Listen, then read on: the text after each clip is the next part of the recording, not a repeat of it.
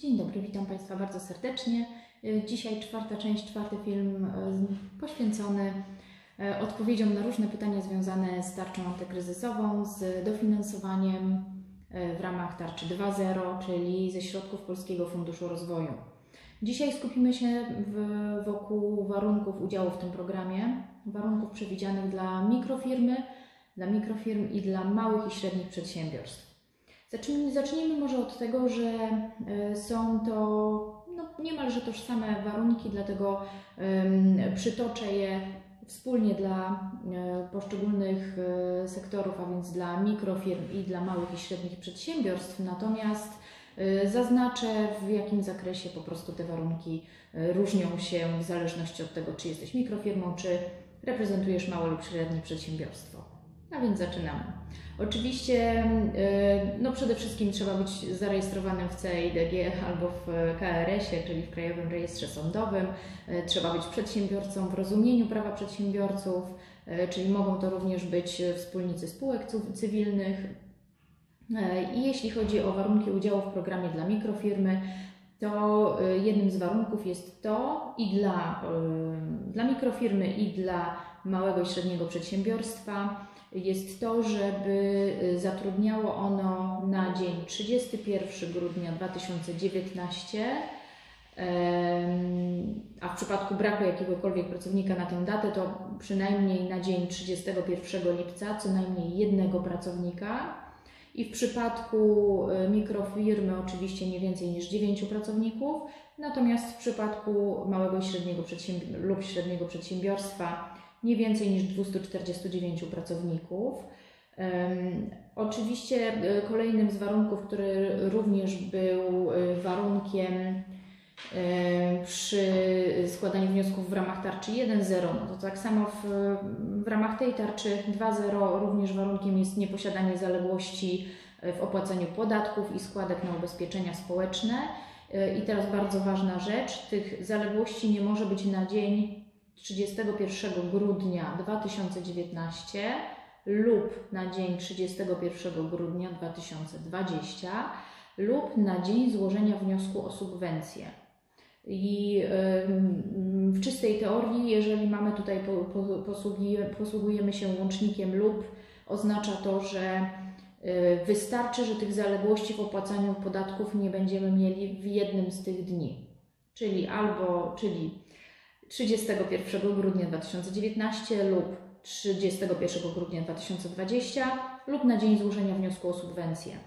Wystarczy jeden z, jedna z tych dat, e, aby nie było zaległości podatkowych bądź w płatnościach składek na ubezpieczenia społeczne. Oczywiście no, może to być, m, może nie być tych zaległości w ogóle, natomiast wystarczy jedna z tych dat. Warto zaznaczyć, że co nie, jest, co nie jest uznawane za zaległość. Za zaległość nie jest uznawane, uznawana sytuacja, w której przedsiębiorca składał wniosek i otrzymał y, zgodę na rozłożenie płatności podatków lub składek na ubezpieczenia społeczne, na raty lub na odroczenie płatności. Y, Jeśli zaleganie z płatnościami podatków i składek na ubezpieczenia społeczne nie przekraczały tak zwanej trzykrotności wartości opłaty pobieranej przez operatora wyznaczonego w rozumieniu prawa pocztowego, zatraktowanie przesyłki listowej jako przesyłki poleconej jest to kwota 8 zł 70 groszy. Jak również w sytuacji, gdy y, składaliśmy na przykład y, w oparciu o możliwości wynikające z poprzednich tarcz antykryzysowych czy z poprzedniej tarczy antykryzysowej, jeżeli składaliśmy wniosek do y, ZUS o brak płatności składek na ubezpieczenia społeczne. Takie właśnie sytuacje nie będą uznawane za zaległość, y, która by stanowiła przeszkodę do tego, żeby wnioskować o y, środki z Polskiego Funduszu Rozwoju w ramach tarczy 2.0. Ym, Kolejnym warunkiem udziału w programie dla, i dla mikrofirm, i dla małej, małego średniego przedsiębiorcy jest to, że należało prowadzić działalność gospodarczą w dniu 31 grudnia 2019 i prowadzimy tę y, działalność gospodarczą w dniu składania wniosku o udzielenie subwencji finansowej. Także ta, przez ten cały okres powinniśmy prowadzić, w sensie być zarejestrowanym, ym, ym, aktywnym ym, przedsiębiorcą.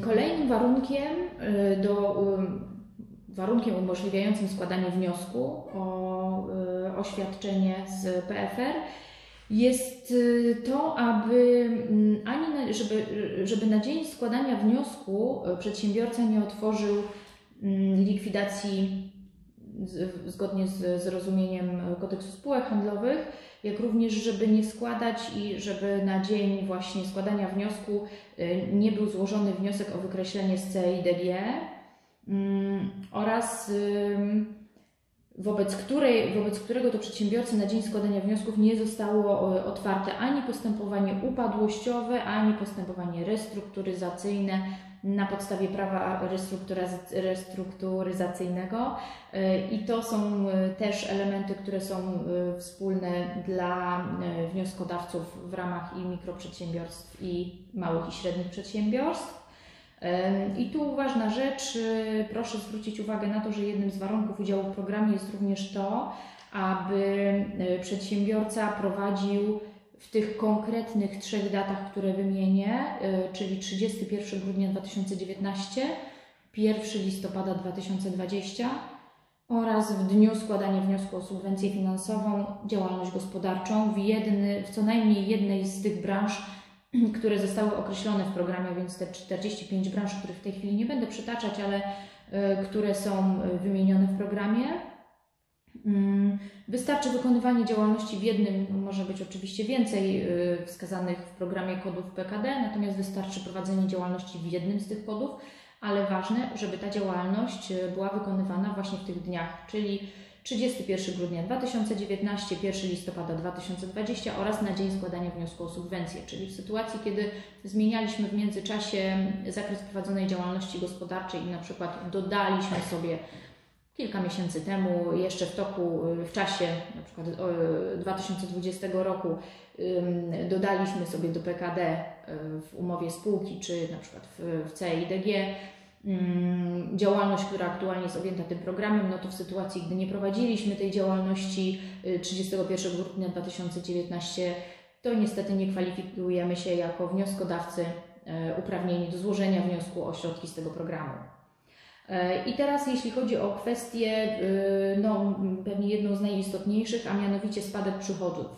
Spadek przychodów y, powinien y, nastąpić o co najmniej, napisane minimum 30%, w związku z, oczywiście z zakłóceniami w funkcjonowaniu gospodarki na skutek COVID-19 i ten spadek przychodów musi być odnotowany w następujących okresach. Od 1 kwietnia 2020 do 31 grudnia 2020 w porównaniu z tym samym y, czasem w, w poprzednim roku lub można sobie wybrać ten, ten wariant lub y, w okresie od 1 października 2020 do 31 grudnia w porównaniu z tym samym okresem w roku 2019. Także w zależności od tego, jakie są wyniki w tych e, okresach, no należy sobie ustalić, czy w którymś z tych okresów, czyli trzy ostatnie miesiące 2020 e, roku, czy od kwietnia do końca 2020 roku mieliśmy, odnotowaliśmy spadek obrotów o minimum 30% w stosunku do tego samego okresu roku poprzedniego. I jeśli chodzi o mikroprzedsiębiorców, jest jeszcze dodatkowa jest dodatkowy wymóg, mianowicie mikroprzedsiębiorca powinien posiadać rezydencję podatkową na terenie Europejskiego Obszaru Gospodarczego, a jej główny beneficjent rzeczywisty, bo jak wiemy jest w tej chwili obowiązek zgłaszania do rejestru beneficjentów rzeczywistych, w rozumieniu ustawy anti-money laundering, czyli o praniu brudnych pieniędzy i finansowaniu terroryzmu, nie posiada rezydencji podatkowej w tzw. Tak rajach podatkowych. Jest jeszcze jeden bardzo istotny warunek. Y, to oczywiście y, warunek dotyczący rezydencji dotyczy również i mikroprzedsiębiorców, i małe i średnie przedsiębiorstwa, to jest jasne. Natomiast no, trzeba też zwrócić uwagę na to, że tutaj akurat jeśli chodzi o mikroprzedsiębiorców, wskazany został warunek, że ten mikroprzedsiębiorca spełnia warunki określone w sekcji 3.1 tymczasowych ram pomocy i nie wiem, czy to nie jest pomyłka, dlatego że te tymczasowe ramy pomocy to jest taki komunikat Komisji Europejskiej z, y, z 20 marca 2020 roku. E, I to jest e, komunikat o środkach pomocy państwa w celu wsparcia gospodarki w kontekście trwającej epidemii COVID-19. I między innymi ma on zastosowanie i miał on zastosowanie do środków pomocowych e, przyznawanych przedsiębiorcom, ale wypłacanych do dnia 31 grudnia 2020, więc trudno powiedzieć, czy tutaj w, że tak powiem, w odpowiedziach w dokumencie, w którym w którym Polski Fundusz Rozwoju odpowiada na różne pytania i wątpliwości i bardziej opisuje ten program, czy przypadkiem nie ma, nie ma jakiegoś błędu.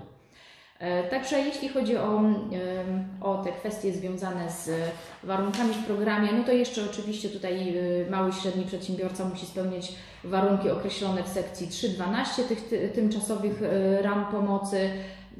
Znaczy, generalnie ten komunikat Komisji Europejskiej odnosi się co do zasady odnosi się do, mm, do pewnych e, takich ram, które, które są zakreślane przez, mm, przez Komisję Europejską e, no, wspólnie wo, wobec wszystkich krajów Unii Europejskiej. Na przykład chodzi tutaj o, o to, że przykładowo pomoc w formie takich dotacji bezpośrednich, zaliczek czy bezzwrotnych, czy na przykład e, korzyści podatkowych nie może przekraczać 800 tysięcy euro y, na przedsiębiorstwo.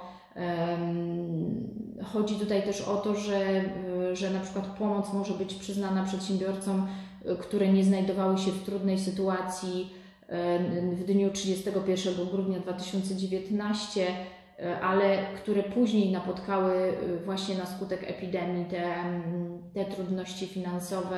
W, i, I to są po prostu określone w tym komunikacie ramy, które bardziej, że tak powiem, obligują, te, obligują poszczególne kraje do zachowania no, pewnych zasad związanych z wydatkowaniem, z, budżetowaniem też tych środków, które są przyznawane poszczególnym przedsiębiorcom. E, także jeśli chodzi o takie szczegółowe warunki, to na dzisiaj to wszystko. E, w kolejnych, e, w kolejnych moich wystąpieniach będę odpowiadała na kolejne pytania. Drobne i nieco dłuższe, na przykład, na przykład odpowiem na pytanie, czy przedsiębiorca, który naruszył ograniczenia, nakazy czy zakazy ustanowione w związku z wystąpieniem stanu zagrożenia, będzie mógł otrzymać subwencję finansową, czy nie. Dziękuję za uwagę i zachęcam do obejrzenia kolejnego filmu. Małgorzata Krzyżowska. Dziękuję.